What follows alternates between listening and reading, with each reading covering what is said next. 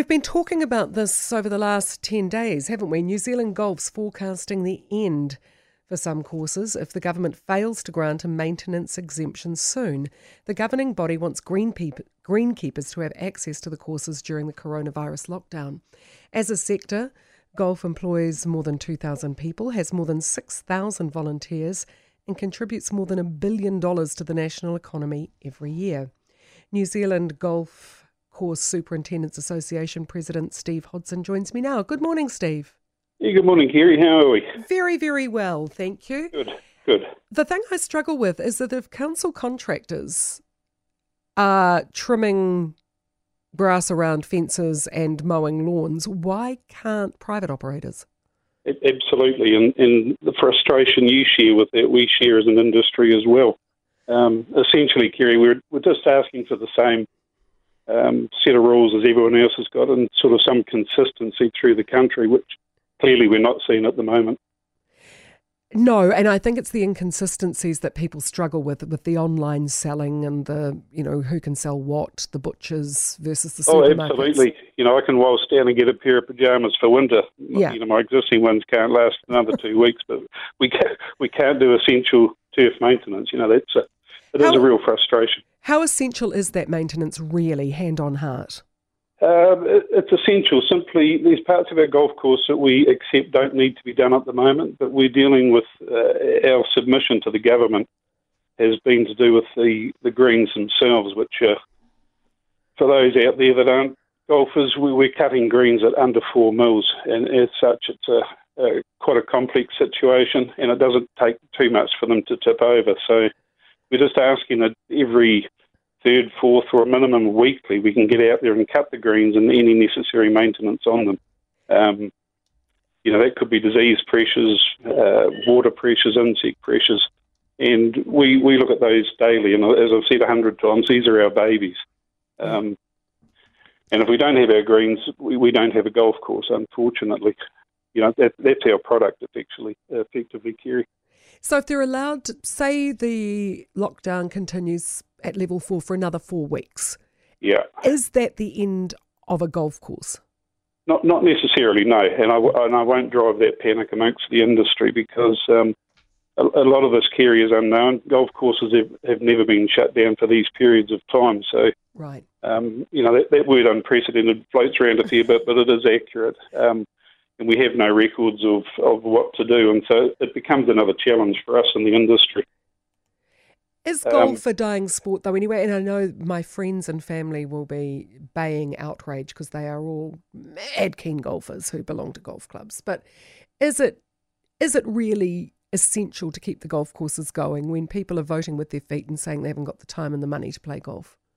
Yeah, I believe it's essential. We, will we'll come out of this lockdown and appreciate people have been shut up for a minimum of, of 28 days um, mental health is going to be a real issue with those people. And the first thing, I think there's something like half a million golfers uh, of one form or another through New Zealand. So, you know, 20% of our population. Um, golfers are going to be wanting to get straight back out on the golf courses, uh, catch up with their mates, have a few beers, and, and talk the same nonsense they do every Saturday. Um, you know, and, and, that's the love of the golf. So I think it is essential that it carries on. Golf isn't dying. I mean, in, in its original form, perhaps we have uh, more green fee players now as opposed to membership play. Uh, you know, younger people aren't wanting to be members of a club, but they're quite happy to go up and play golf and enjoy the four hours they're up there. Yeah. Okay. Um, yeah. I was speaking to somebody who identified himself as a, a groundsman, a you know he looked after a golf course. And he said yeah. this is the time of the year when weeds, a specific weed comes through, which can really damage the greens. Uh, look, there's all sorts, and, and unfortunately, Kerry, there's climatic conditions particular to different areas. Um, you know, the issues of growth won't be as as um, as big in the southern regions as they would up north, for instance. So part of the issues are going to be regionally climatic issues. Yeah. Um, so there will be weeds pertinent to some areas that won't be pertinent to others.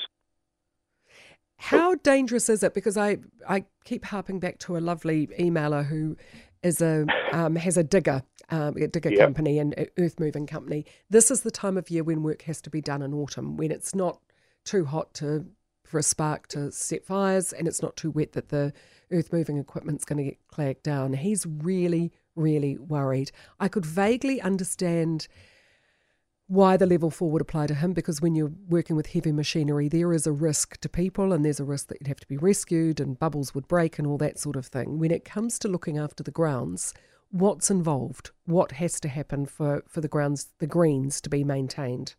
Okay, qu- quite honestly, Kerry, what we're going for is for a single person yep. um, to go up, as I said earlier, every third or fourth day or at minimum weekly, solely for greens maintenance. So they would be the only person kitted out in the appropriate PPE, yeah. perhaps with that 100 acres um, sort of area, wide open spaces. No, absolutely no risk of any uh, transmission of COVID 19 or whatsoever. There, there won't be people on golf courses. So there is very, very minimal risk. Um, what equipment and, would be used? Well, even even going into uh, when uh, level three came about, we were using um, masks and gloves and sanitising machines down when we finish them and what have you. Um, but is any? We, we, uh, would you be driving a tractor or? Oh, sorry, no, no, gr- greens mower. So it's a small, um, small buggy type vehicle. No, nothing large by any um, stretch of the imagination. Um, and so we, we'll be looking for a three or four hour period uh, every third or fourth day, minimum weekly. Uh, and that's all we're asking. You know, that it's just a sort of a common sense approach. And as an industry, full, we fully understand the lockdown and the necessary measures with it. Um, but we're just wanting consistency as well through the country, which we're not seeing at the moment. No, we're not seeing it. I mean, I can understand councils clearing trees around power lines. I cannot understand the mowing grass and and weeding fences. Oh, absolutely. And I've had pictures sent to me, Kerry, up, up in Auckland in particular, of, of guys weeding um, public reserves and sports fields. Well, you know, even my most vivid imagination can't really understand why that's happening. How confident are you of getting a sympathetic hearing from the government? Um, I guess if I'm honest, the longer it goes, Kerry, I'm, I'm getting uh, less optimistic about it. But mm.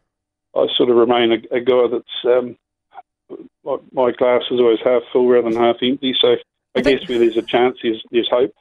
I think if you're a golfer, you have to be an optimist. Well, you do, absolutely.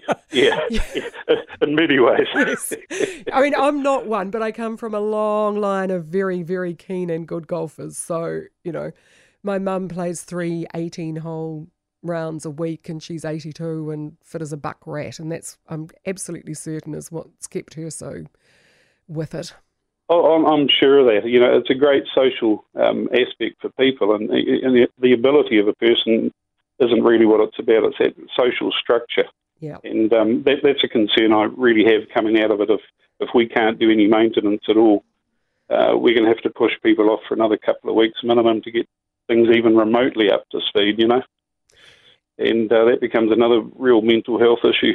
Yeah, and just finally, I suppose if if um, the councils weren't mowing, if the councils weren't weeding, would you suck it up and accept that's just part of the sacrifice you have to make? It's just um, the fact that there's an inconsistency.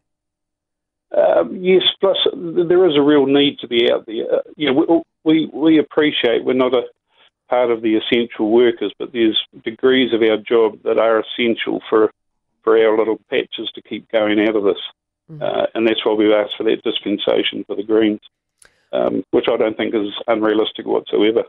No.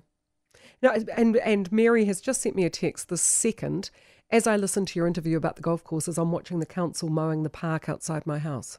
Yeah, absolutely. I'm, I'm hearing that a hundred times yeah. a day, Kerry, and that, it's so frustrating. and, and, really, the lack of response from the government. I've sent letters personally, and on behalf of the NZGCSA to to our right honourable Prime Minister, and um, uh, just get that standard sort of reply back, which, you know, it's frustrating. Yeah, I bet.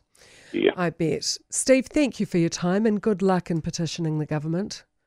No, that's fine. I appreciate your time, Kerry.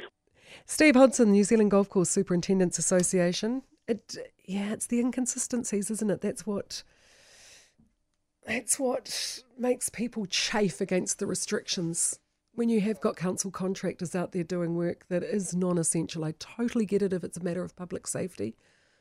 But when they're out mowing, why can't the greenkeepers? And they're not even talking about the big tractors and the big, you know, hauling the big mowers behind them.